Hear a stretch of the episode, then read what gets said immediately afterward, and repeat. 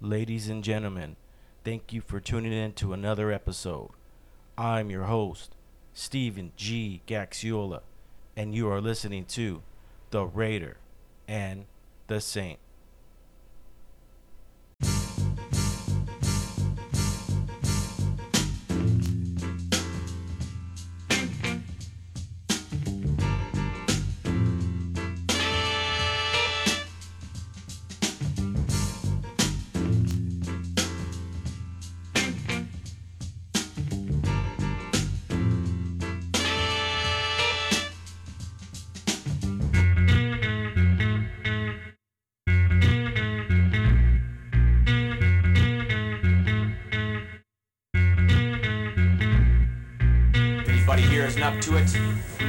One last chance to walk out that door right now.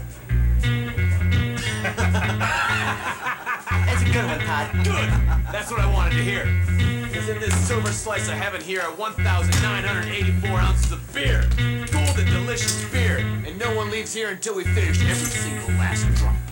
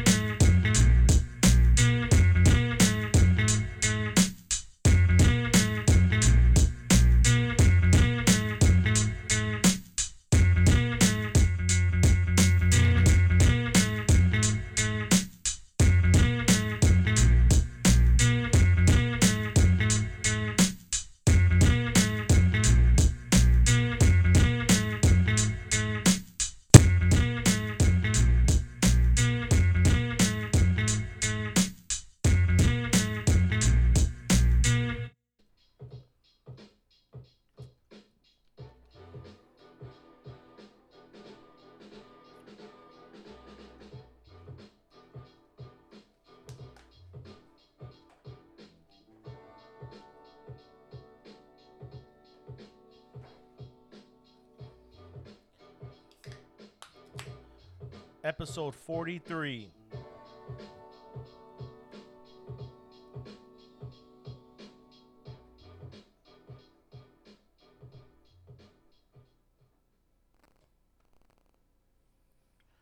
What's going on, folks? Thank you for tuning in to another episode. This is episode 43. Today's date is Sunday, August 23rd, 2020. The time is 10:30 a.m. The location, I am back. I am back at the studio once again in beautiful downtown historic district in Santa Ana, California. The temperature hot as fuck. My past guest, Edgar, aka the Commish, I want to thank you for coming on the podcast. It was a great time to have you on and kind of just kick back, relax, talk about fantasy football, and just shoot the breeze, man. It was it was a real cool podcast to have one of my good friends on the podcast and just just hanging out and just relaxing and sometimes I, I like to do podcasts like that. It takes a little bit the pressure off of me, especially when I've had you know big guests on and doctors and and lawyers and stuff like that. So once again, thank you, Edgar, for coming in. Especially me coming back from a vacation for uh, from Zion National Park. It was beautiful out there.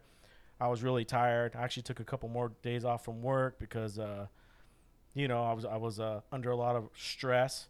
So want to thank you once again, Edgar, aka the Commish, for coming on the podcast.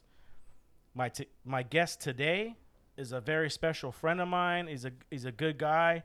He's been there for me many times during during my my dark times in my life as a as a UPSer, as a human being, as a, as a father, a husband. He's always been there for me, and, and I'm real excited to have him on the podcast. So I, I want to get right into it. My guest today is Grant Maertz. He is the former president of the Teamsters Local 952. He's not just that man. He, he's he's a family man. He's a husband, a father, and he, he's someone who really cares. So I'm really honored to have him on the podcast. Mr. Grant Maertz, welcome to the show, my brother. How do you feel today? How you doing, Steve? I, I just want to say thank you very much for having me on. Uh, I'm actually really excited about this. Uh, I feel it's an honor that you invite me on your show, spend some time with you, spend an hour and a half with you. It's just really an honor and a privilege, and exciting too. I mean, uh, this is this is awesome, man. I, I since I came back from being the president, I'm back driving at UPS. I'm hanging out with all the guys that I've grown up with, their family, and you're one of my family members. And like I say, this is just an honor and a privilege that you have me on your show, and we can spend some time together and just uh, chit chat and uh, talk about whatever we're going to talk about. That's amazing, man. So what what have you been up to with with driving and all that? How's that how's that going? How, how was the transition? The transition was absolutely unbelievable. Uh, at the beginning of the year, I had multiple options, multiple offers to go work at other locals uh, in multiple capacities. Uh, but really, I wanted to go back to package driving. I wanted to go back and work with the people I've been representing and working with for the last 30 years. I also wanted to really reconnect with my family and my friends. I also wanted to get back in shape and really do what I did for so many years. And uh, since then, it was a little rough those first couple months. The body was aching. you know, I think as everybody knows, uh, some of the technologies and the efficiencies that have changed. I kept going for the clutch. I kept trying to rest my hand on the stick shift. Uh, the DIAD board was tells me a lot more than it used to. There's no keys. There's low steps. There's automatics. Uh, but you know, once I kind of got through that first couple months and started rolling with it, just like riding a bike, got to see my friends every day, just like I have been. The customers are great, and uh, more importantly, I lost 35 pounds. Really? 35 pounds. Uh, Is that from stress? well, that was probably also the 90 pounds of bullshit I've been carrying around on my back with stress and pressure for the last 10 years. But uh, like I say, it's really been refreshing, uh, revigorating to re- reconnect with myself and my family and my friends. And uh, it, it's really been a positive thing. How long were you away from driving? I was working for Teamsters Local 952 for 10 years. I started as a business agent, eventually worked my way up through the uh, executive board as recording secretary, and then ultimately being the, uh, the president. Um, but uh, the whole time I was still a business agent. And prior to that, I was a shop steward for 10 years uh, at, in Huntington Center in uh, the Anaheim UPS facility. What made you want to get involved with the union? Well, it actually all started 20 years ago whenever there was a spot open for a shop steward in our package center. I'd only been driving for a few years, but I, I knew a lot of the guys. I knew the president of the local. I was involved in a few items that were not really in my capacity at the time because I didn't have the title of the shop steward, but I helped really collect some information, kind of build a case that really kind of piqued my interest in, in really helping people. I, I, I could see that early on by being a steward. I can really help people professionally and then personally. And I've really just taken that that same structure, that same mindset, and just carried it all the way from shop steward all the way through president of the local. Well, let's go back a little bit. Are you are you born and raised Orange County? Yes, I was. I actually was uh, born in Anaheim.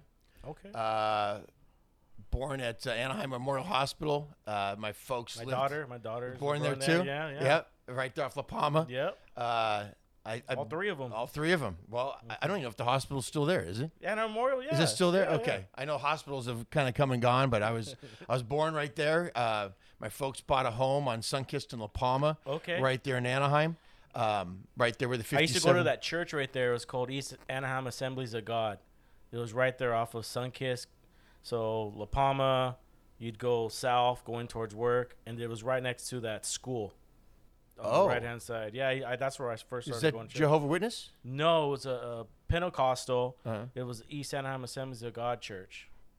And so, uh, no, no, yeah, it's not Jehovah. There's a Jehovah Witness one right on the Is other there? side of La Palma. There, it's kind of built into the neighborhoods right there, right before the the Sunkist turns into Miraloma and goes over the hill. Oh, it's okay. right down to the left in the residential there. Oh, okay, yeah, yeah, yeah. I'm, I'm.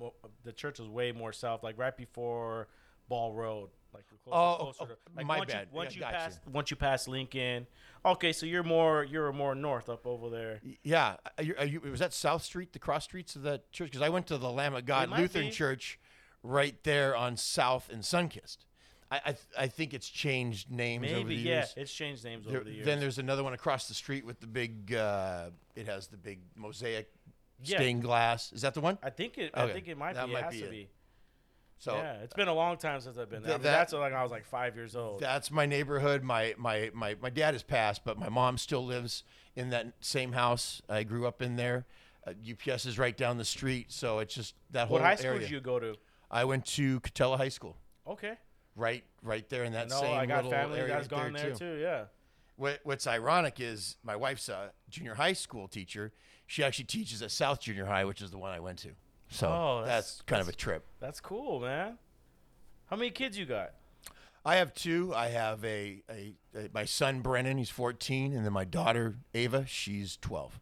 Okay. All going on 25, it seems Oh like. man, trust me. I, I have an 18 year old. She just started school, and I'm getting text messages of what books she needs. And I looked up the other night. One of the books was like 285 dollars for it was a psychology book, and I'm like, what? And I, you know, I just like I can't because I went to college. I graduated from Cal State Fullerton, and getting books. I don't even remember. I mean, they were expensive, and now I'm doing it for my daughter. Get, thank God I started a, a, a college fund for her. So we took money out to pay for her books. She's gets she's going to uh, Fullerton Junior College. They're paying for her if she's from Fullerton. So we just got to pay for the books. But man, it, it's it's it's yeah, going on 25. I bet I got an 18 year old man, and she she wants some. She's gonna get it. So I'm like, ugh. Now it's got, you know, I got a house full of uh, women. You know, I got two daughters, my lady, her mom lives with us, and then we got her sister. Shout out to Denise, who's one of my big listeners. And when you live in a house full of women, I get it, dude. I totally get it. Yeah, I'm just not going to comment on that. I could, I could know the, the challenges that possibly you might be facing there.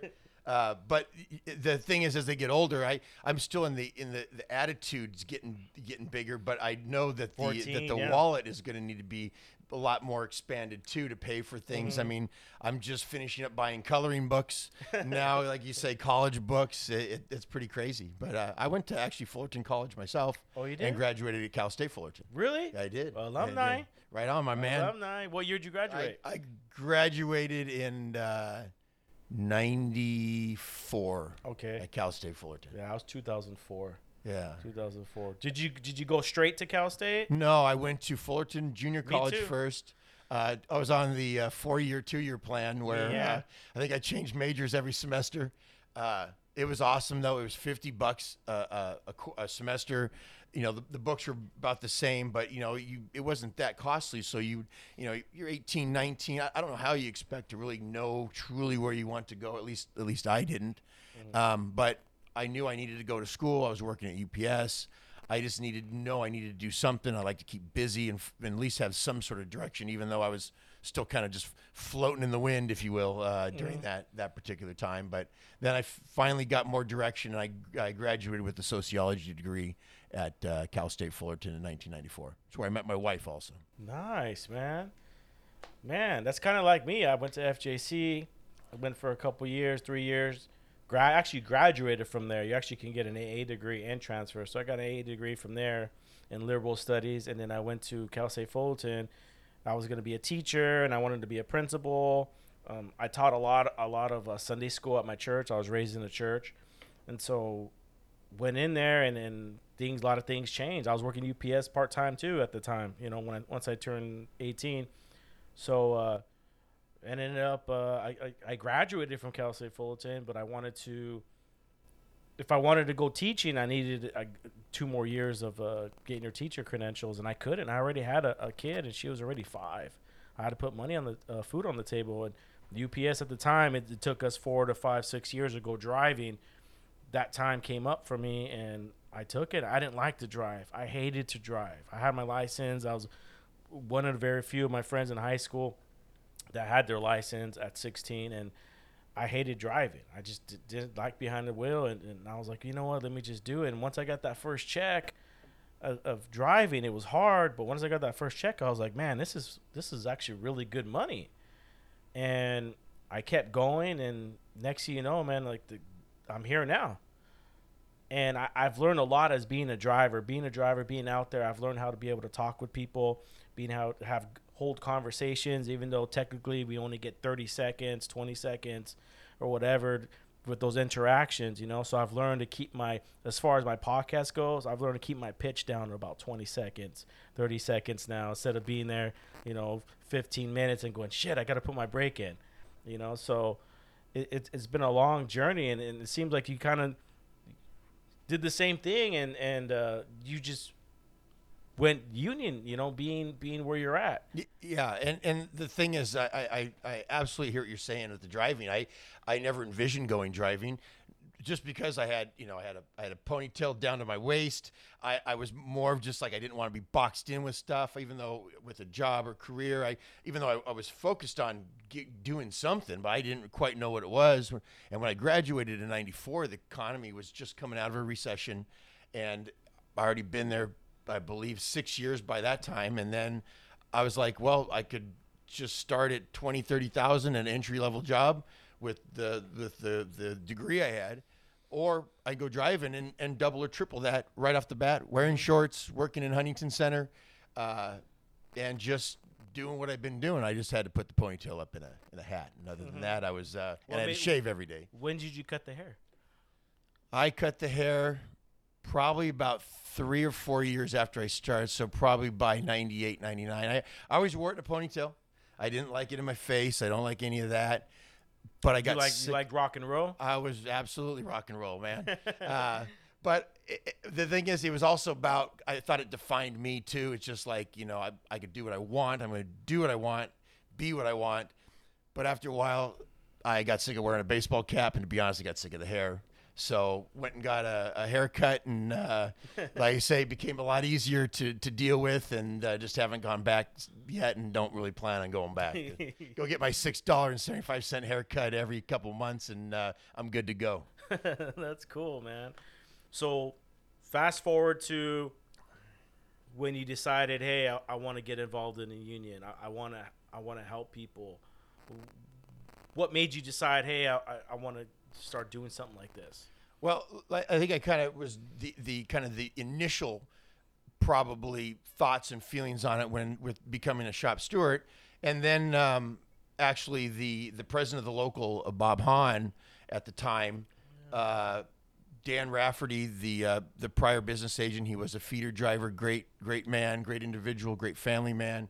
Uh, he passed. He had lung cancer. How long ago did he pass? He passed in 2008, and then throughout Did that he play year, golf? he was a huge golfer. I think I met him. I used to play with the UPS golf team. he probably the guy dressed the most impeccable dresser on the golf course. Tall gentleman, that would have been Dan Rafferty. Dan Rafferty. Wasn't he the? No, that wasn't the one that was in charge of the UPS golf. Uh, there's another tall guy. That's what's his name? I can't even think of his name right I'm now. not sure who did the golf, but he was an avid golfer, and he was a feeder driver. And then he went in to be he was a business agent for several years. And then once he passed, then they were looking for a UPS business agent. And then I was approached by uh, the president at the time, Bob Hahn, and I came in and interviewed. And then uh, September 2009, I started working for the local as a business agent. How important do you think it is for someone that held a position like you ha- have to have a higher education, besi- you know, compared to high school? I mean, do you think it's something important that I mean, not just what we learn. Like, I don't remember everything I learned in, at Cal State Fullerton, but the experience alone, I'll remember for the rest of my life, and it, and it changed me as as as as, as a human being. And do you think it, it makes a difference if someone were to be hold a position like you?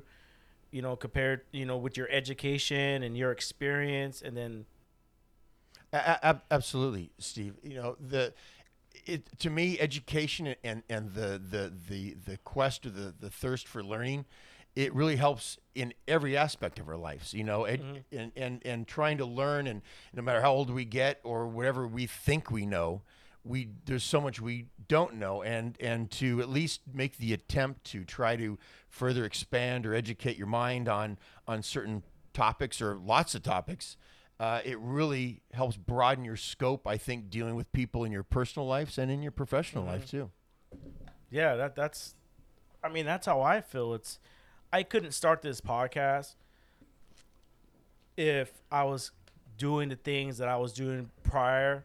You know, I, I wanted to make sure if I was going to start this podcast, I was going to be right minded because deep down, I, I, I'm getting to know you a lot more doing during this podcast, and you're you're like me, man. I, I want to help people. I want to I want to educate people, and all I want is prosperity for for my my fellow coworkers, my my family, my friends, and seeing you, you know, going through your your stages of of, of moving high higher ups and. You know, I had to I had to ask because I didn't know about, about any of this, and, and it's very interesting because it, it makes it totally makes sense to me. Yeah, I, and the thing is, I'm, I'm actually quite a, by nature, a, a, a private person, uh, Yeah. naturally shy, especially as a as a child. I remember sitting in class and just going, hope to God that teacher does not call on me. You know, we used to have to do book reports and read them in front of the class as a kid, and uh, and the thing is, is just as as you as you do learn, I think that natural confidence of, of understanding and and understanding what you're going to talk about, what you're doing, I think it makes it a little easier to to talk and to and to really share what you've learned. Mm-hmm. And that's what this this job too. I mean, look, just learning the contractual aspects, how to navigate through the employers, the law, all the legal and also the internal aspects of it, the Teamsters union. But look, you, you you can't you can't avoid when someone needs help outside of that realm is is adding your two cents. I mean, we all have had demons. We're all human. Mm-hmm. We all have troubles. We all have things that we've had to get through and get over. We have family and friends that had to do the same thing, you mm-hmm. know. So we really can relate to a lot of things. And at the time that you're there in front of somebody, and whether it's a contractual or con- union issue, there's other issues that pop up, and, and you should never not have your hand out to try to help someone else at that time of need, or just saying hello and being involved and being present in someone else's life. Mm-hmm, so. Mm-hmm. How important is the union in today's workforce, especially working for a company that has made billions of dollars recently, especially with this COVID pandemic going on? I mean, how important is it to have a union in today's society? I believe it's extremely important, just as the overall concept is is good probably 10 years ago, 50 years ago, 70 years ago. I, I think the, the the demands or the the reasons for it maybe have evolved a little bit differently. Uh, the workplaces have become safer, and I mean that in this in the sense of you know with laws and uh, you know oversight from the, the the state and local and federal governments uh, that has evolved but but the thing is though you, you still need a voice and to have a, a grievance procedure to have that voice be heard and in a structure in a in a in a way that that it can follow a contract it can follow the law. And look a lot of times we don't have a voice you know whether it's in the workplace whether it's in our communities. And uh, anytime you lose that and you lose the, the your voice or the power of being able to determine who your people are uh, in your community or in your union or in running for president of the United States, uh, it, it's it's a huge loss. And so it's it's very very important that the unions do give a voice and a structure for us in the workplace. Yeah, the, the reason why I ask is because I I have a lot of friends that aren't union and they're against union. I haven't really got to hear why they don't like union, but for me personally, everything that I've gone through and everything I've struggled, the union has always been there to back me up and, and put me in the right direction. And it seems like what I see with, for example, Amazon making so much money. One person's making that, and everyone else is making pennies at a dollar. I mean, I feel like they they they sh- they're just as, as as important as the person up top, and it's just it's just crazy how these people are getting mistreated. I, I've read a couple articles, and, and especially with the COVID, you know, we, we've seen a jump in packages being delivered. I mean, the post office can barely struggle, or I mean, they're struggling right now with all the all the volume that's coming in with with Amazon, and now the the government wants them to, to start doing the mail-in ballots and stuff like that, and it's just it's just it pisses me off to see people getting mistreated and working those long hours. I, I talked to a lot of mailmen, man, and they were all burned out. You know, and, and I'm just so blessed to have to have the to work for a union. You know, Yeah, and, and the thing is, with that same thing, you know, the uh, the overworked. I mean, UPS is a good example for I think the scenario you're you're, you're bringing up is look, the union has provided very very heartily for our, our wages, our our benefits, pension, our health care, but it's the workload, and like you say, it, lately it has been extremely heavy. I mean, I've worked more 11, 12, 13 hour days in the last six months than I have the last 32 years. Wow, Uh, yeah. When I was at UPS, it is. I mean, I've, I've worked at the union. I'm always working 24 seven. But Mm-hmm. the thing is, it, it's just those are large workloads, and the thing is, and, and the, the union would needs to push back on on the amount of hours drivers are out on road, or at least have they have a choice of it. And there is Mm-hmm. language whether it's being enforced or not. That's a, another topic, but there does need to be protections in, in that. And, and and as the different issues evolve and ebb and flow, uh, that's where the union would come in place, and to be able to still be that voice to address the issues as they come and go. How does it feel now that you're not in the position that you were a year ago? You're driving now. You're we were talking before the podcast. You're saying you- you're enjoying the time with your family and kids.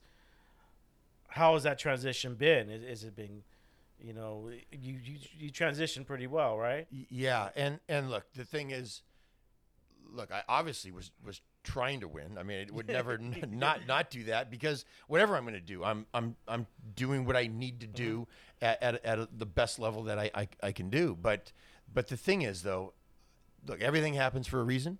Uh, There is a democratic process in place. I fully stand behind that. But but really, I've the choice I made to go back driving is is the best decision I've made Because you got other offers, right? I heard Correct. wind. Okay. Yeah, and that, so I could have gone and, and done that. And look, I, I I could have easily gone back in, settled in, refocused at whatever local union or whatever level the union needed me. But like you say, I needed to decompress, go back, and like I didn't know at the time that was the right decision. I felt it was. To answer your question, now I know it was Yeah. because you know and for all those different reasons man it's just it's it's lighter it's just i i'm healthier I, I can reconnect a little better I, I see things a little differently but differently in the meaning clearer and some of it was reaffirming the stuff obviously i did know but i really wasn't disconnected it's just i just wasn't i didn't have time to sit back and and and really be present in my friend's life, my family's life, and that's what helped me. I think the most valuable part of coming back is is that component of it. That's amazing, man. That's an amazing testimony. That you you had options, and and who wants to go back driving? I mean, who want who wants to go back? And at, at your age too, you just said you just turned fifty one. Next next week I'll Next be I'll be 51. Yes. Okay, yes. so you're fifty. I just turned forty. I've been doing. I've been driving since I was twenty four years old, and the wear and tear of my body, the, how I feel, I've had to adjust over time. Excuse me, as far as my diet and nutrition and and exercise. I mean, we think we get exercise at work. Excuse me, keep burping. But your body gets used to it, and so you have to put that extra that emphasis in it at the end of the week, whether it's going to the gym for two weeks or going hiking with the family, and to be gone for ten years, man, it's just amazing. I mean, you come back and you drop. What did you say? Thirty five pounds. 35 pounds. And it was like a time machine kind of because even though with all the efficiencies and technology changes, I, I knew about them, but I only really was really hands on with the ones that had problems. Mm-hmm. If there was a problem with some of these efficiencies, the upgrades with the technology, the change in the in the in the equipment, that's really where I, I would be involved in. Other than that, I mean, if stuff was just cruising along and it was no big deal with the drivers or mm-hmm. people that worked in the warehouse, I, I really wouldn't be involved and I would, I would just be on to 50 other things that really needed attention. So, mm-hmm. you know, kind of seeing all those things. And ironically, the first week back, I was actually offered a job to go back to or go into feeder, uh, which which could have been easy. I, you know, I, I could have been on some of those sleeper teams. I had A drivers that are good Yeah, friends yeah. of We mine. thought we were going I- to feeder. Yes, I, I, I, it was actually on my plate the first week back. But like I say, it, it really, I, I, I needed to stick with my main decision, which was to be in package. Like I say, that's where I came from 16 years prior. I was a package driver, then seven years uh, part time in the hub. But that's where I, I was part of my plan, or was my plan, and I stuck with it. And like I say, even that, I absolutely steadfast believe that I've made the right decision by staying in package. I feel great now. I just, by the way, it's just, No, man, you look 51. You, you look good. I mean, I feel like I'm 30 now. Yeah, that's amazing, dude. Are you doing any type of vitamin regiment and Um, you know packing lunches or eating lunches out there? Well, look, I mean, just on a side note, without really going into the whole story, but just it's ironic you said you're 40. So I was just about ready to turn 40 myself. I was package car driver, and um, I never really went to the doctors to get tested for anything. I was a driver. I thought I was in great shape. You know, I, I didn't eat out too much, you know, but all the, the physicality of the job. Finally, I went to the doctors to get all the tests the blood pressure, the uh, cholesterol, the blood sugar, all that.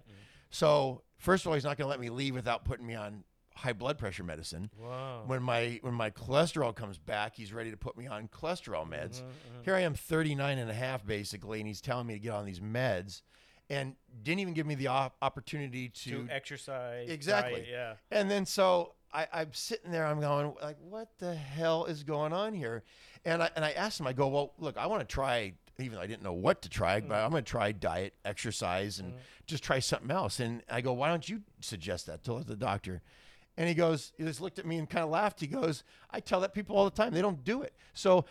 The, in order to save your life, I'm telling you to give you the meds mm-hmm. because I don't want you to go home and, mm-hmm. and not eat right. I don't want you to go home and not do the exercise. But I did do the exercise and I, I was able to knock everything back down. But then again, I went into my new job and then the weight, and it's really mm. it's just a, a, a juggling act of eating right, Were you smoking cigarettes or are you doing it? no. Tobacco, nothing. Nope, no, nothing to cause the high Soda, blood pressure. nothing, really? Nope, I didn't drink that much soda. Yeah. Uh, as I gotten older, you know, I don't party as hard, and, and Yeah. and really, it was really just, you know, I was just not eating right, not eating healthy, and um, it's probably the, the the four bowls of ice cream after work. I love ice cream. Uh, yes, yes, I'm got a, I got a When you get nasty sweet work, tooth. yeah. and exactly. So uh, you come home, you, you eat dinner, and then look, you worked hard. What, what what's wrong with uh, with Yeah. uh, with ice cream every day? And sometimes they would turn into two or three bowls. And both me and my wife had a sweet tooth, and uh, come to find out, you know, that bowl of ice cream is worse than doing heroin. You know, when it comes to bet, yeah. with the health issues. I mean, because you got diabetes, you got cholesterol, you got over obesity, high blood pressure. I mean, all those things. You don't even look 51, dude. Well, you, you I look like you're 41, that. dude. I, I appreciate that. Uh, and I, I, like I say, I feel great, and like I say, I, I just, I, I'm enjoying every minute and just trying to be present in each and every day. So, Man, you you you have the right mentality that I anticipated when you when you coming in here. I I, I could imagine everything everything you you've gone through and everything you've done. I mean, you're you're a giver, man. You're not a taker. You're a giver, and and you've given a lot to the union. You've given a lot to your friends, your your employees, your your your coworkers, and I'm I'm honored to have you here today, man. What what does a union mean to you, man? What what does it mean to you deep down? You know, because you you've you've done so much for them. What does it mean to you after everything you've gone through? That's that's a good question, and the what the union means to me is is still that voice. It, it, it can give you that voice. I, I think being on the on the other side of it or the inside of it, if you will, uh, you do see some things that uh, really aren't cool, and um, with lack of a better word, but uh, and, and you see that stuff. But look, life is like that, and you you still always have to strive to achieve the best that you can be. What what you, whatever your your responsibilities are.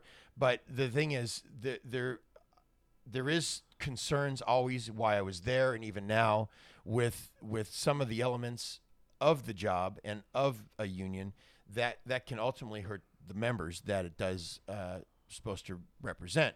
Now, but still, that does not does not change my overall view of the union. That it is a positive thing. It is a voice, and it is something that is is is there for the benefit of people. And with that structure, you really can't. All the other stuff really won't matter or really change my true feelings on on the importance of a union.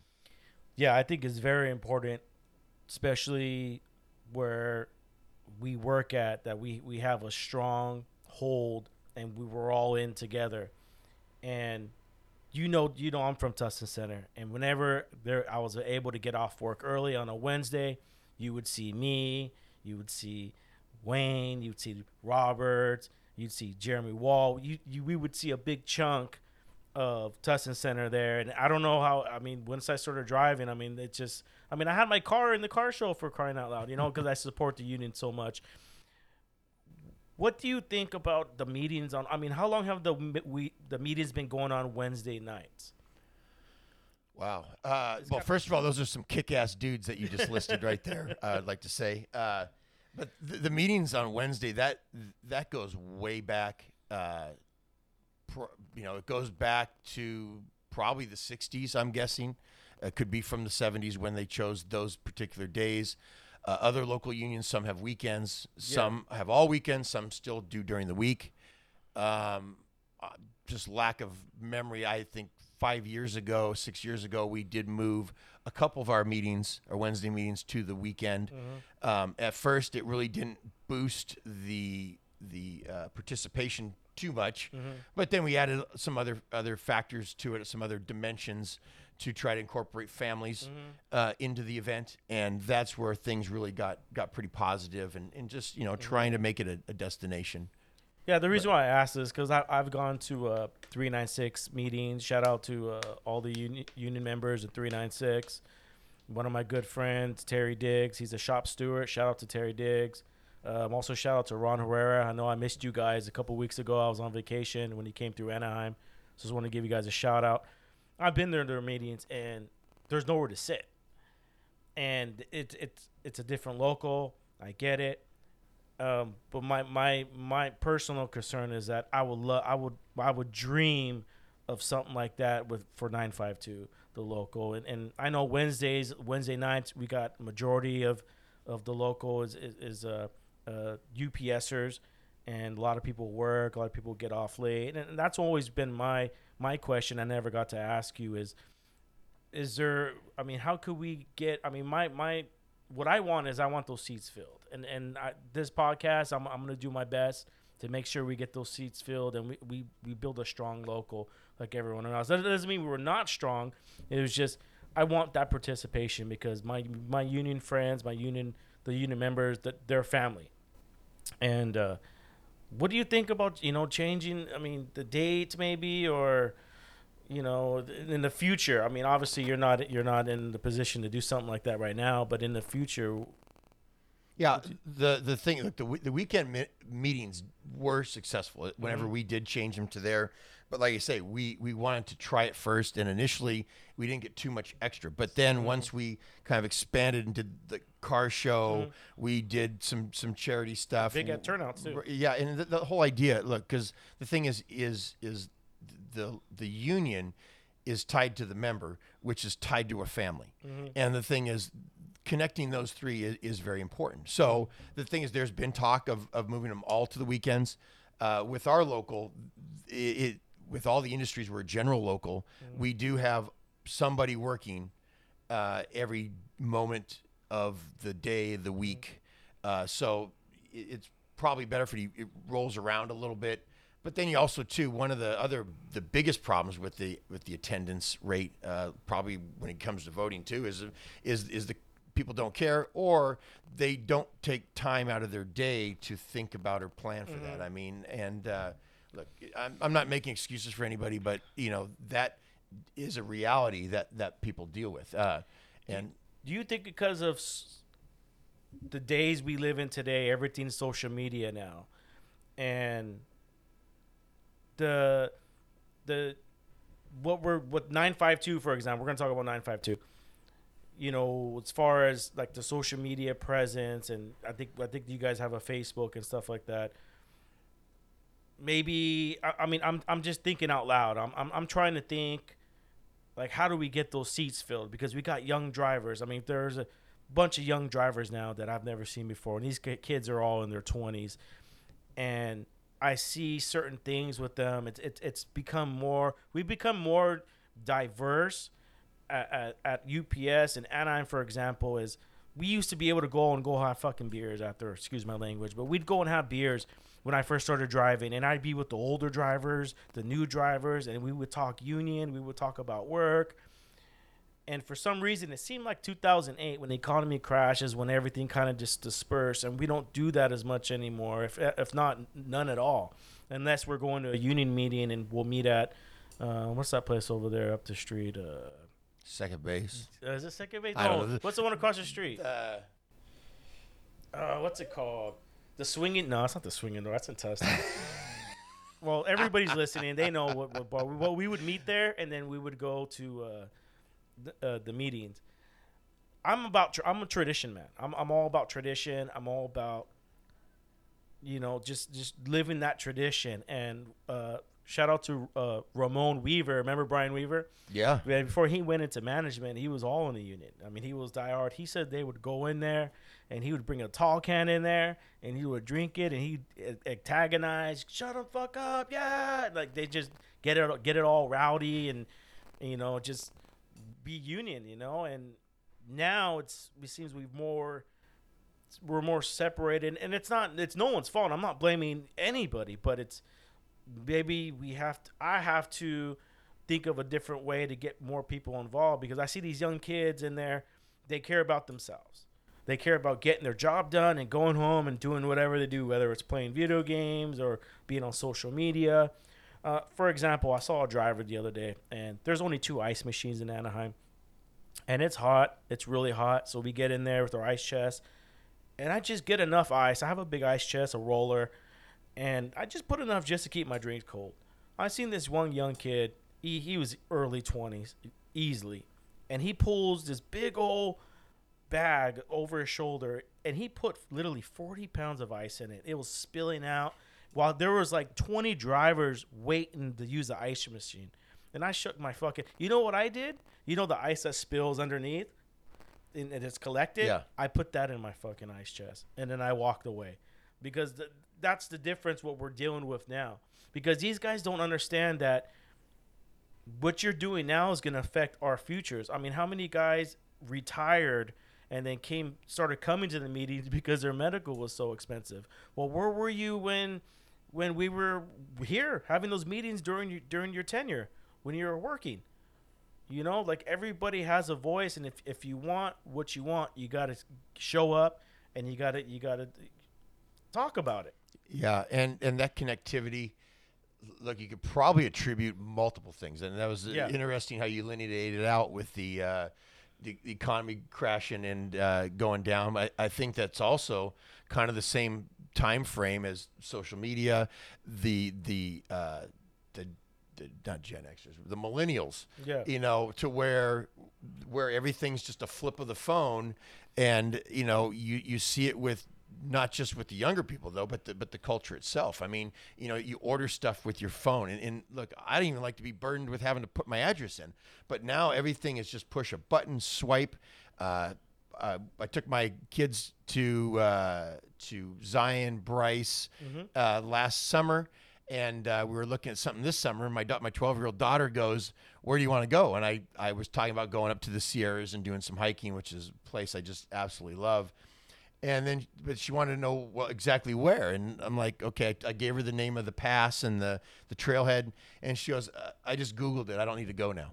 So I'm like, "O- o- okay. And then she just wanted to get back to her video game, and and I, I think you know she's 12, obviously, but it, like I think it's an interesting time frame that you're using the switch with the economy, but you also see the technology and the culture change with how we get information, how we communicate with each other.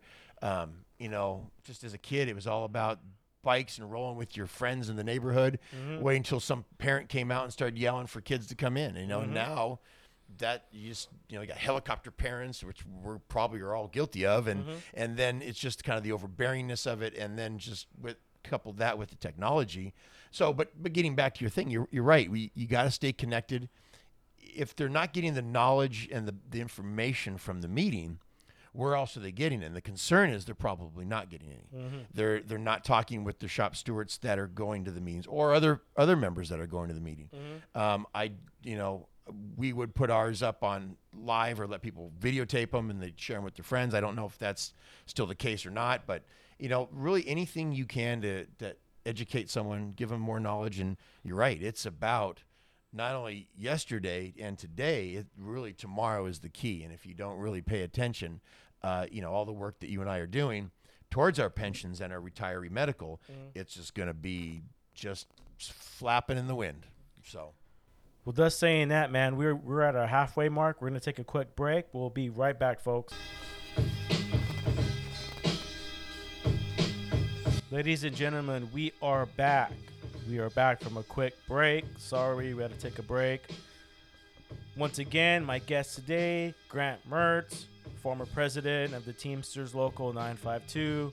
Grant, thank you for coming on the show. This is the second half. Once again, it is an honor and a pleasure, Steve. Oh no, I'm having a great time, man. I'm I'm glad you're having a great time too. Let's talk a little bit about what is going on now. We have a new regime that's in charge of our local. I've heard different rumors. I'm not here to talk smack on anybody, but I just want to know a little bit of, of what's going on. I mean, is this going to affect as far as how 952 is being run? I mean, obviously, I don't know how things are being run. We got what we got Albertson, Save On, well, we got OCTA. I mean, how many other companies does 952 control? Well, 952 is a general local, which means there's usually not one particular type of industry or or company that is is tied to it. Uh, last I remember, I believe there's probably just north of 70 different contracts. Some are built within other larger contracts, but that's about the number that we have. So the thing is, all different sectors: manufacturing, uh, busing you know, package delivery, grocery, all aspects of that, um, pharmaceuticals. Uh, you pretty much name it. If it gets moved or made, uh, we pretty much the local 952 uh, covers that. How far does 952 extend to? Is it just Orange County? No, it's- it's actually what's kind of funny, and I think uh, Eddie Morales, whenever he was in charge, I think really pushed this. It's Orange County and vicinity is what's on the charter, and um, that really allows for obviously Orange County, but the vicinity part, uh, pretty much uh, that pretty much opens up a whole universe. Even though it doesn't quite go that far, but there is stuff in the in- Inland Empire that we have, and um, that's kind of really where it expanded into the the stuff when you get in when you get outside the lo- or any local's jurisdiction there becomes jurisdictional disputes as we've had in the past uh, as other locals have in the past too as as as buildings or companies move change hands you know you get those type of different uh, factors that can cause things to move but mostly it's orange county and there's other locals that do have the, you know their fingers into Orange County. It's not in a bad way, but it's just you know it just it broadens out, and some of the the, the sectors and, and industries are actually in the walls of Orange County. But because of this new regime that took over, they went out and even though UPSers for our local stand for how how much percentage would you think are UPSers and then other companies in 952 local? uh, U, UPS will will be the largest account. They're closely with uh, Albertsons Vons. Uh, they're they're probably within maybe hundred members difference, and then you got uh, CVS warehouse and drivers, and then you have uh, OCTA ma- maintenance and uh, and the drivers. That covers probably about forty percent of the local. About 40% Yeah. UPSers. No, no, Oh, no, U- okay. UPS is. I would say it's it's uh, closer to twenty percent. Oh, okay. So it wasn't even that that great because from what I heard, they didn't need the UPS votes. They went out and got the votes from other other places and. Well, yeah, UPSers just just didn't vote in this in this election. I I- for whatever reasons. I mean, I Hasn't that could happened in the past though? Uh, it has. Uh, I would just say our last contract that we had. Um, excuse me. Um, we had nearly, I believe, two thirds of the uh, of the members actually voted on the contract, which was which is the first time in history that we've had that many people vote on the contract. Um, and then they overwhelmingly, it was by majority actually uh, did approve the uh, contract. So look, but but we we really pushed hard for participation. You know, when you get into elections, look, it, same with the voting on the contracts too. I mean, it, they're all mail-in ballots for both. Uh, but you know th- that's where the disconnect is: is trying to get people to participate, people to be involved. People have a reason why they need to participate. I, I, I'm just I can speculate, but you know you get ten different people, you're going to get ten different answers. But I, I think that they just there was a lot of assumptions. There wouldn't there's not going to be any changes. They don't need to worry about changes. Uh, but but change has really kind of spread over the UPS world in 952. Yeah, definitely, definitely has, man. What do you think the future holds for for UPS? You know, uh, as far as when the negotiations start coming in. I mean, obviously they got two years. This new regime that's involved before they could have another election. Do you think what they're doing now inside? I, I don't know what they're doing. All I know is I've heard a lot of uh, comments from other drivers. I'm not going to put people on blast, but this new regime, no text messages are being uh, called, you know, text back. There's no calls being uh, called back. And how long can we go with something like this at UPS when things ain't getting done? When, when people got questions to ask? I mean, you're always there. I could, I, I mean, once you, I didn't need you after a while because I, I kind of, I'd learned as, as growing in, in the union, learning my rights and learning what they can and cannot do to me or say to me, you know. But whenever I needed you, you're a text message away, man. Like boom, like you're you're a busy man and you were able to boom. Now you're not getting text messages back. You're you're not getting calls back. How long can that last before UPS goes, hey, you know, we, we, we could push the issue as far as, you know, un, un rightfully firing people for certain things instead of disciplining them the right way and going through what the contract is is put in front of us.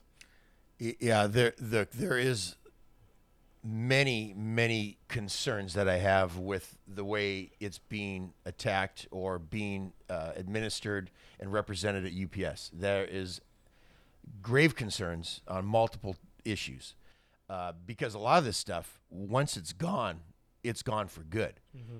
Uh, UPS is a multi-billion-dollar company. They they must be be pushed on in a way that is smart, sophisticated, uh, has multiple steps in the moves that the union makes to protect the membership with with the the way the contract's written and the applications that have gone on in our local for decades. Mm-hmm. And th- that that is a, a grave concern. I, I don't the UPS I believe will know what they're doing when they're dealing with whoever they're dealing with. And that's just a general rule. I mean, like I say, they got the best attorneys in the world on the planet, mm-hmm. uh, being able to navigate and maneuver not just within the union, within politics, within the communities, within the business world. I mean, look, they're they're going to pay for every every angle that they can buy, and um, look, I, I, do have grave concerns, and and the thing is, it, it, we do have a contract coming up uh, in three years, mm-hmm. and um, there will be an election prior to that to determine who who 952 wants to represent them in their UPSers in their in their contract. I mean, the other the the new uh, people that are running the local are being tested now with the grocery, uh, the Albertsons Vons uh, negotiations, uh, CVS negotiations are ongoing. Um, they they just completed OCTA. Um, look, uh, without getting into the details, I mean, I, am not here to slam anybody, but uh, that is a concern too.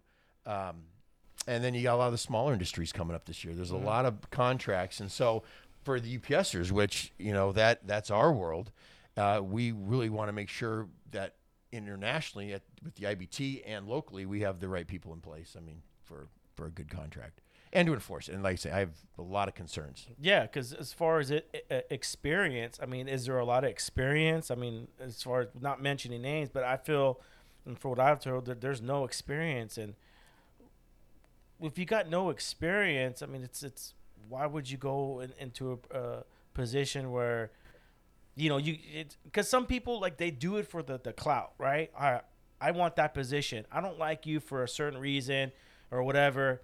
I'm better than you. I'm gonna I'm gonna out vote you, and I'm gonna hit this position. You're doing it for the wrong reasons. If you're doing it for that if you're doing it because you're looking for a, a you don't want to drive, you're looking for a payout, you you you just want to be part of the mafia, whatever you're doing, is I I want people that are, that if you're actually going to do it, you're actually going to make this change, then make the change and, and, and do something positive. And from what I heard right now, look at I, I give I'll give people the benefit of doubt. I will say congratulations. I hope all things are well. But guess what? You're under a microscope now because the person you outvoted was someone who took care of me and helped me during my tough times, and and I'll stand behind that till the day I die. So, you know, it, it, is there different agendas when people go for positions like this, or?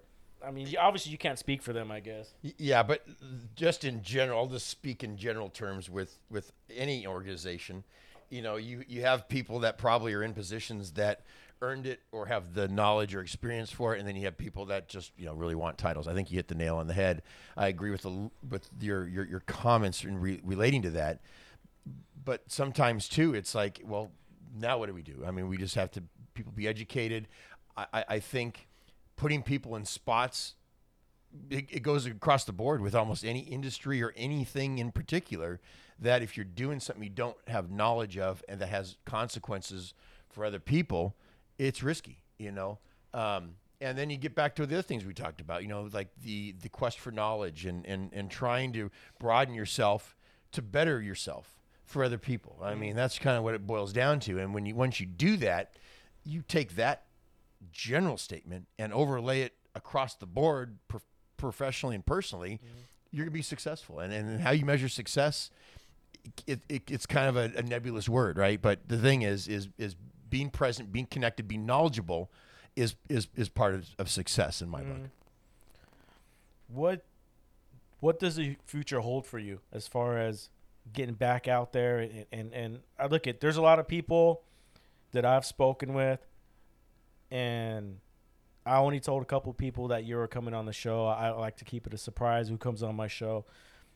But a lot of people I talk to, you know, that there's been different rumors that you you like your position you're at now. You get to spend more time with your family. You get to raise your family. But you also said you got a chance to take a break and rejuvenate, get back to your roots, and get like a little refreshment or a little revival, as ho- how you people might say it. And what do you think in the next couple of years? You think you're gonna get back on that saddle, or I mean, is it too early to tell?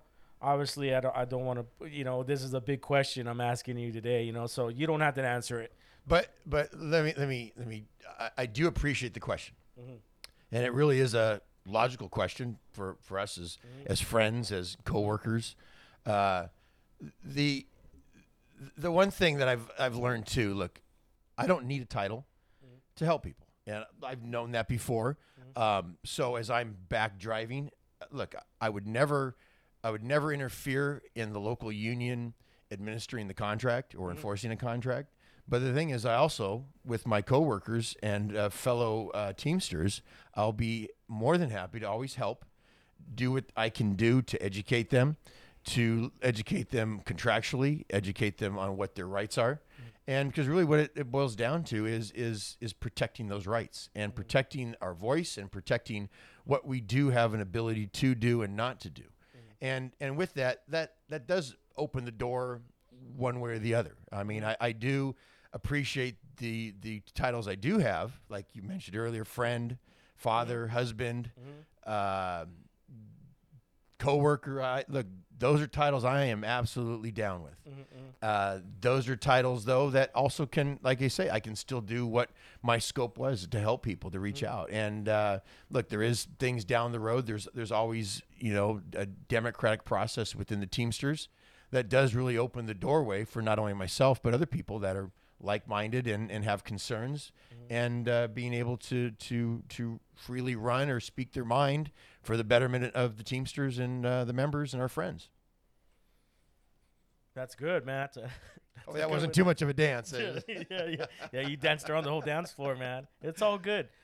You, you, you're, you're always gonna have my respect, and and it was just, it's just amazing that, uh, you know, where you came from and where you where you're up, you were representing something great, and you still represent something great. And you're you're right. You don't need a title to help people or to educate them, you know, and and it's not like anybody took it for granted anyways no one went to the upsers no one went to the meetings i mean i would tell people hey you know let's go to the meeting go to the meeting you tell a friend you tell a friend let's let's build something here. Let's let's keep the local strong because UPS does see that, and they do understand, and they do got the best lawyers on the planet. And I do get harassed a lot at work. I, I get a, harassed for my medical condition, and I, I have to have battles every other day, and and it's it, it does bother me and it, it does get to me at one point, but I have to stay strong because this is this is the world we're living in right now. And one question I want to ask you is this new regime. I keep saying regime. I don't know why. That's just coming out of my mouth. Um, I don't know too much. That's why I'm going to ask you because you know a lot. They're running with the TDU, and that means the Democratic, the Teamster Democratic Union. Uh, I've heard a lot of rumors, a lot of a lot of stories. I talked to a lot of a lot of people, and they said that this is a a, re- a regime that uh, could eventually mess with our pension or medical. I mean, can we talk a little bit about the TDU? Are you comfortable talking about that, or Yeah, I, I, I think what, what might help is is maybe my definition and uh, viewpoint on the, the TDU. So, look, and because like you say, it, it, it's all about perspective on on stuff like this. I think it's a it's a good question. Um, TDU is Teamsters for a Democratic Union. I and look, my history lesson here is going to be plus or minus some of the years of the names, but it, it goes, I believe, to the 70s anybody can join it, but they also they can also decide it whether you're in or not. It's really a subgroup of the Teamsters that that you become a member and you pay for the membership, and then they decide whether you you can be a member or not. As the the difficulty in that is is when you're the Teamsters, there is no everyone's a teamster right? Mm-hmm. As long as you're you're you're doing the qualifications mm-hmm. we can't the, nobody in the in the industry can say you're good or bad unless you violate some of the rules the constitution bylaws and, and such. But the thing is so my history is the the the TDU is as a young UPSer I would get those those uh, the convoy or whatever their newspaper article was. And it was funny because the people handed it out always it was the same guy, but he always told me a different story. Like one day he was a feeder driver, the next day he was a package driver, the next day he he used to work at UPS. You know, I get these different stories. I was lied to recently. Eh, Sorry to cut you. I was lied to recently. Correct. They said they needed a, a, so many signatures, and I signed it. And I walked in, and they go, "No, that's TDU." And I was like, "Well, who's TDU?" Cor- correct. And the thing is, and, and look, and I know the word gets does get thrown about, but but they are a, a, an actual organization within the, the Teamsters. And the guy, I believe the guy's name is is Ken Paff. Uh, I think it's Ken the PAFF. He's back in I want to say Detroit, could be somewhere in Michigan. But like I say, he's the founder, and I think he's still the guy overseeing uh, that organization within the Teamsters back there. And and like I say, I me personally, I just did not appreciate. Look, I don't care if they give me the flyer. I mean, I'll I'll take a look at it, whatever. But the guy is telling me a story, and the thing is, that's the part I didn't like, and that's what the so that's what they get associated with, right? They might have a legitimate topic or issue, but then it gets morphed into just trying to shove it down my throat or sell it to me, mm-hmm. which I don't, I don't, I'm not down with that. I, I don't, I mm-hmm. don't dig that. I, I, I, I like information. I like to learn, and then let me make a decision on it, right? I mean, so that's that's kind of where I kind of became exposed to this the the group the the TDU and look I know they've they've they've changed the name they've marketed a different way. Um, look if you firmly believe in that then just believe in it right? But if, if you're gonna make excuses and and and and try to say it's it something is or isn't look just just lay the stuff on the table. Let the membership decide what is and what isn't but when you got people from that organization tied to a certain organization, I mean, what, what else? What are you supposed to do? I mean, come on, right? And so the thing is, then that does spill over into our, our international politics. Hoffa is retiring. Um, That's a big one, right? i that is huge. I mean, he's been at the helm for several decades. Uh, you know, pretty much stabilized the the the, the Teamsters. Like there's there's pluses and minuses that we could we could hold over his head, but but he did stabilize the a, a union that was nearly bankrupt back in the '90s. And look, I'm not here to point fingers. I just you try to look at facts mm-hmm. and and look and you try to use that in moving forward. So because we are moving forward, the the the the Teamsters are with new leadership at the top. And the thing is, you got to really look at What's important to you? Just as when you look at a local union election, you're voting on your contract. What's important to you and your family? And then you extrapolate that out. And hopefully we're all looking longer term. But like I say, that that's really what needs to take place on this next international uh, election.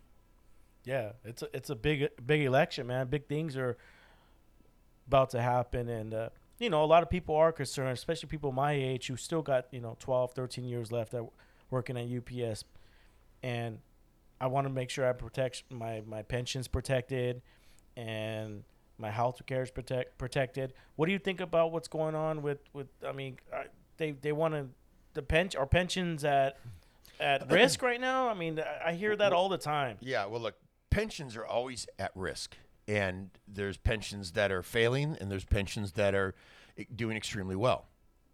You know, you and I are under a, a pension that is doing extremely well, the Western Yeah. Conference Teamster pension. Excuse me, and uh, you know, one of the bigger threats right now is going to be the Grow Act, which you might have heard about the Grow Act. It's it's it's look, I'm going to talk about it in just regular guy terms because, like I say, I you know I I without having all of it in front of me, I am 51, even though I feel 41, but my mind is still like I just can't remember everything. But I want to put it into perspective at least, and Okay. so it's kind of in, in layman's terms. I mean, but the Grow Act, it really is a, is an is an act designed to basically would hurt multi-employer pensions like we have. And, and it creates these hybrid composite funds that really release the withdrawal liability from the employers and really push it back on the members.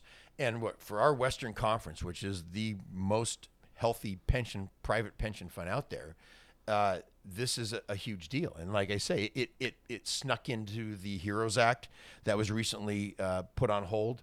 And uh, you know we're all for the heroes act but we're you know we should not be for any legislation that's going to hurt us with our pensions and um, And that's for helping people in the middle of the United States, right? Because there, there's Well- not enough work, not enough volume, not enough revenue coming in through there, and so they want to split it with it, they.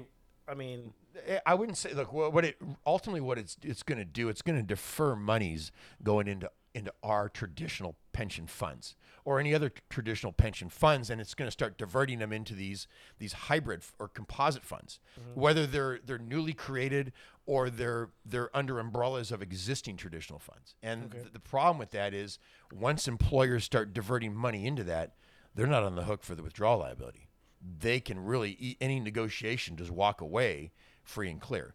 And and the thing is, the the, the scary thing is with the with the Grow Act, it, it popped up a few years ago. It just I don't know why in the hell it ended up in the Heroes Act. But the thing is, even if it gets chopped out of it this next go around, it's still going to be in a place that can pop in at any time. I mean, that's just the way Washington D.C. and the Capitol does stuff. I mean, you usually don't have a singular bill. There's the main part of it, which everyone talks about and screams and or cheers, or whatever, and then you got the 50 other, you know, buddy bills that get uh, slapped into it to get people on board with the whole thing. You know, and those are the type of things that are scary for our pensions. You know, uh, obviously, you know who's negotiating our our, our contracts is, is important, but but really, you're always being attacked as a as a union from both fronts, the employers and and uh, the politicians. That that's just a fact.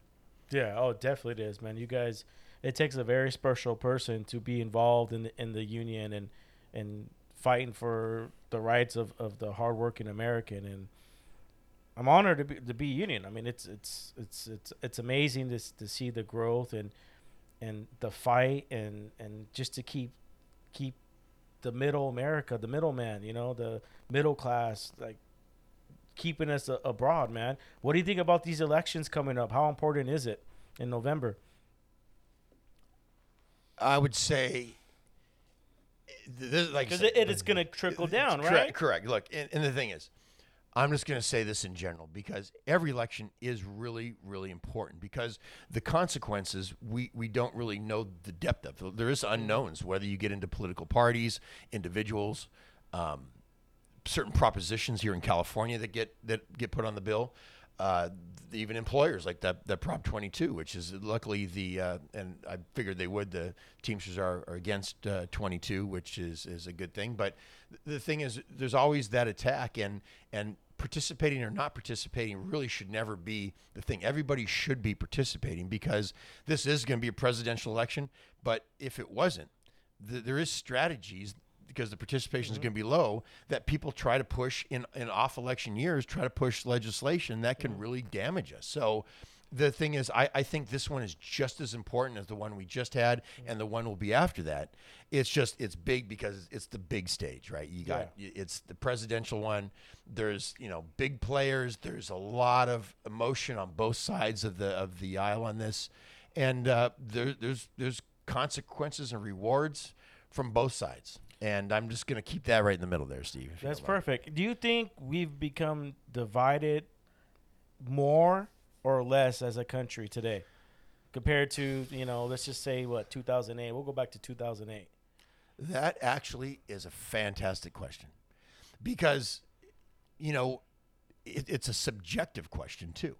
You know, how divisive are we, or how how separated are we?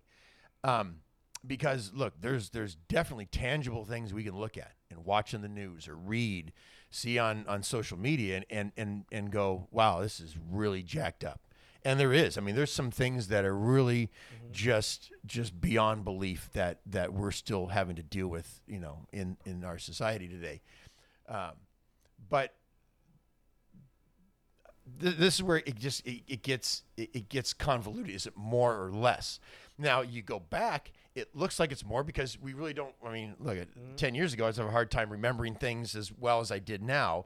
Yeah. You know, and it's kind of like the thing, the thing. Well, the kids today, this and that. Well, shit, we were you were probably a problem just as much as I was a problem back then, right? and and so the thing is, but look, I, I still some of the the issues at hand, socially and and politically uh, are just unbelievable. And and and I see them, and I just like some of it. I just I, I can't stand to watch anymore. I just mm-hmm. can't. Not that I, I I can't watch it. It's just when is it going to mm-hmm. stop? And that's the the sad part of the whole thing. And because mm-hmm. politics has always been divisive, and it's always been meant to to to try to pull up people's emotions to get you to vote to me. And that that's really what it is because they they pick projects that that really people grab onto that polarize them and they exploit them.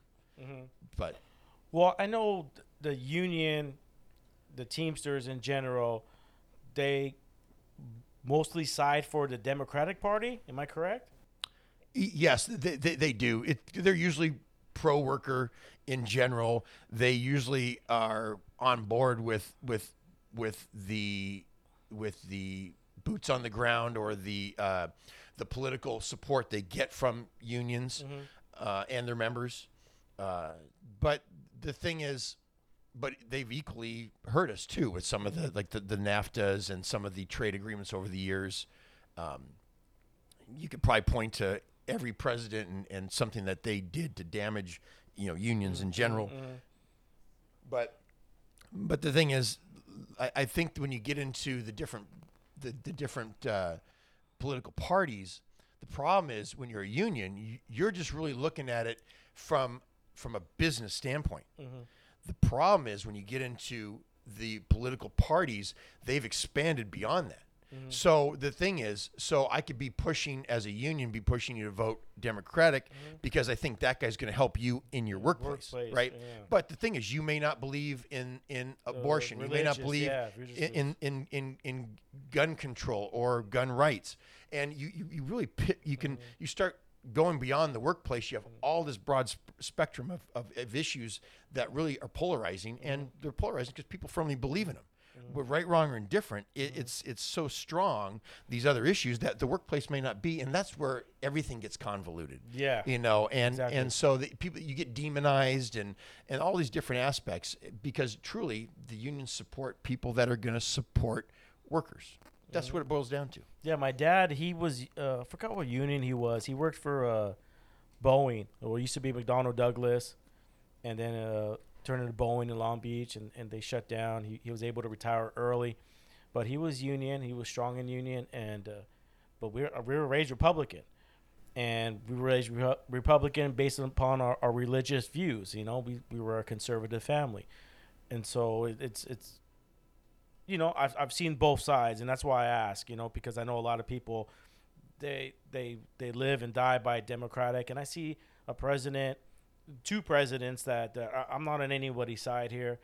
I'm looking like what you said, like what's going to benefit me and my family. And I know it sounds a little bit selfish, but you know, I feel at this point, my point of views of whatever everything I've been through, I have the right to be able to pick and choose whoever I want without being judged. And everybody's fighting and, and, and judging over, you know, who who you thinks you're voting for. And I have my opinions, and, and I'm not to say my opinions now on, on on the podcast, you know, but I think it's important to people to, to look and, and see what you want, what you want for yourself, and what you want for your family and, and the future of this world, and, and vote based upon that. And I mean, that's exactly what you just said. You know, with the with with we're gonna vote for what's gonna benefit us in the workplace, and I, and I think that's that's right on. Correct, and, and you, I think you really amplified it there too. Is is is look if, if you do say who you support, the problem with that is is you get all those other factors. Yeah. Look, I have no problem explaining who I b- believe in, who I vote for, why I vote for them, and these are the reasons. I have no problem doing that. But the thing is, you're right. I just don't need to get bogged down with with the other stuff, and I don't mind talking with people about it. I really don't want to debate people mm-hmm. about it, but I, mm-hmm. I have no problem listening to what people believe in, Exactly. the support, no matter what it is, because that's just uh, who I am. But the thing is, I, I just don't, I don't, I'm not here to, like, I don't care if you know my opinion or not. Mm-hmm. You know, if you want it, I will tell you. I'm not going to force it to you. And and to be honest, look, if, if you want to tell me yours, I'm open ears, especially mm. if, if, you know, we're a friend and you want to tell me, I, I'm good and I'll respect it. But you're right. I just, I I, don't, ha- I don't know who I'm voting for. How about that? Yeah, But, I mean, I mean, I I I see di- I see both sides, and you tell me you, I, I need to dig deeper. What are their policies? What what type of laws are they are they for? I can't rely on what I see on social media because they make fun of, of Trump or they make fun of Biden or there's there's stories on Harris and they're bringing up old Twitter feeds like that's all fine and dandy. It's funny, it's entertaining, but I need to look at the policies and what are they fighting for or what do they want that's going to affect me and my family and later in the future. And I think that's what's most important. I mean, my dad used to say vote for the lesser evils, but I guess we could put that in the same type of category. Like I, I need to vote what's good for me and my family and my friends. Yeah, and actually, I, I think what he, he he ultimately means too is is the expectations because you know what are you expecting them to get? What what policies do they get behind? And I think what he means when the lesser of evils, he's just looking at what's going to be closer to what they truly can achieve, as opposed to just open promises and, and this and that. Because there is there is that reality, and, and look, it's expectations eh, lack or or or over over enthusiasm for some that's really i think what, what causes like a disconnect and it causes disappointment it causes an unrealistic view of truly what what and why you're voting for certain people Well, man, this has been an amazing podcast, Grant. I, I'm honored to have you on the podcast. Won't you tell the people a little bit of something? Close close it out, and and I'll finish it up, man. Uh, well, like like I've said, man, I'm so stoked to be here today. Steve, you're a kick-ass dude with all the love and respect in the world. Uh, I've really enjoyed myself. Uh, like you say, I was so excited to come in and do this uh, podcast. Um, I'm so excited about the decisions I've made. That I followed my heart really in, in them. Uh, to my family that I, I absolutely love and adore, and just really being able to do some of the things that I could focus on. Man, I, I, I love the outdoors. I love sources like like snowboarding, surfing, uh, backpacking, things that that really are a source of, of inspiration and desire that that that pull me in and that I, I can do. I mean, did some backpacking this summer in the Sierras. Uh, couldn't do much snowboarding this last year because they shut down everything. But but like I say, just spending time with my kids, making them pancakes on the weekends, simple stuff like that. I mean, because the thing is, by being present in my life personally and professionally, it just makes life that much better and enjoying the people that you're with and looking for the positives in people because look we're all jacked up in some way shape or form but you know what i'm as, uh, as i leave here today i'm gonna go home and see my family look they drive me crazy too but we're gonna look for the positives and we're gonna do something fun something that everyone can enjoy once again, Steve, thank you. Love and respect, my man. I love you to death. How can people get a hold of you if they got any questions? Obviously, you're not not in, you know, the- you're not in involved as much now. You, you but you said you want to be involved. If you want people to get a hold of you, if they got questions or concerns, is that okay if we do Oh, something? Yeah. oh, absolutely. Look, the, the the the social media. I'm on Facebook. I'm trying to get the Instagram rolling. But look, really, my cell, I live on that thing, right? Mm-hmm. Phone calls, text, emails, but really, it, it's phone calls and texts. Yes. So my my my cell number is 714 300 3038 because it's the beauty of the whole thing. Like if if my phone's on and I can answer it, I'm going to call you. If if if if I need to finish up what I'm doing at work and then I got a free time, I'll text you. Look, just if you want to reach out, I'm here for you. everybody just like I always have been. Mm-hmm. Just, you know, to all my my friends and family, coworkers, whatever it is, man. I love you guys, love the Teamsters and I love you, Steve. I love Appreciate you it. too, Grant. Thank you so much for coming on the podcast. Folks, if you want to get a hold of me, you can email me at the Raider and the Saint at outlook.com. That's the Raider and the Saint at outlook.com.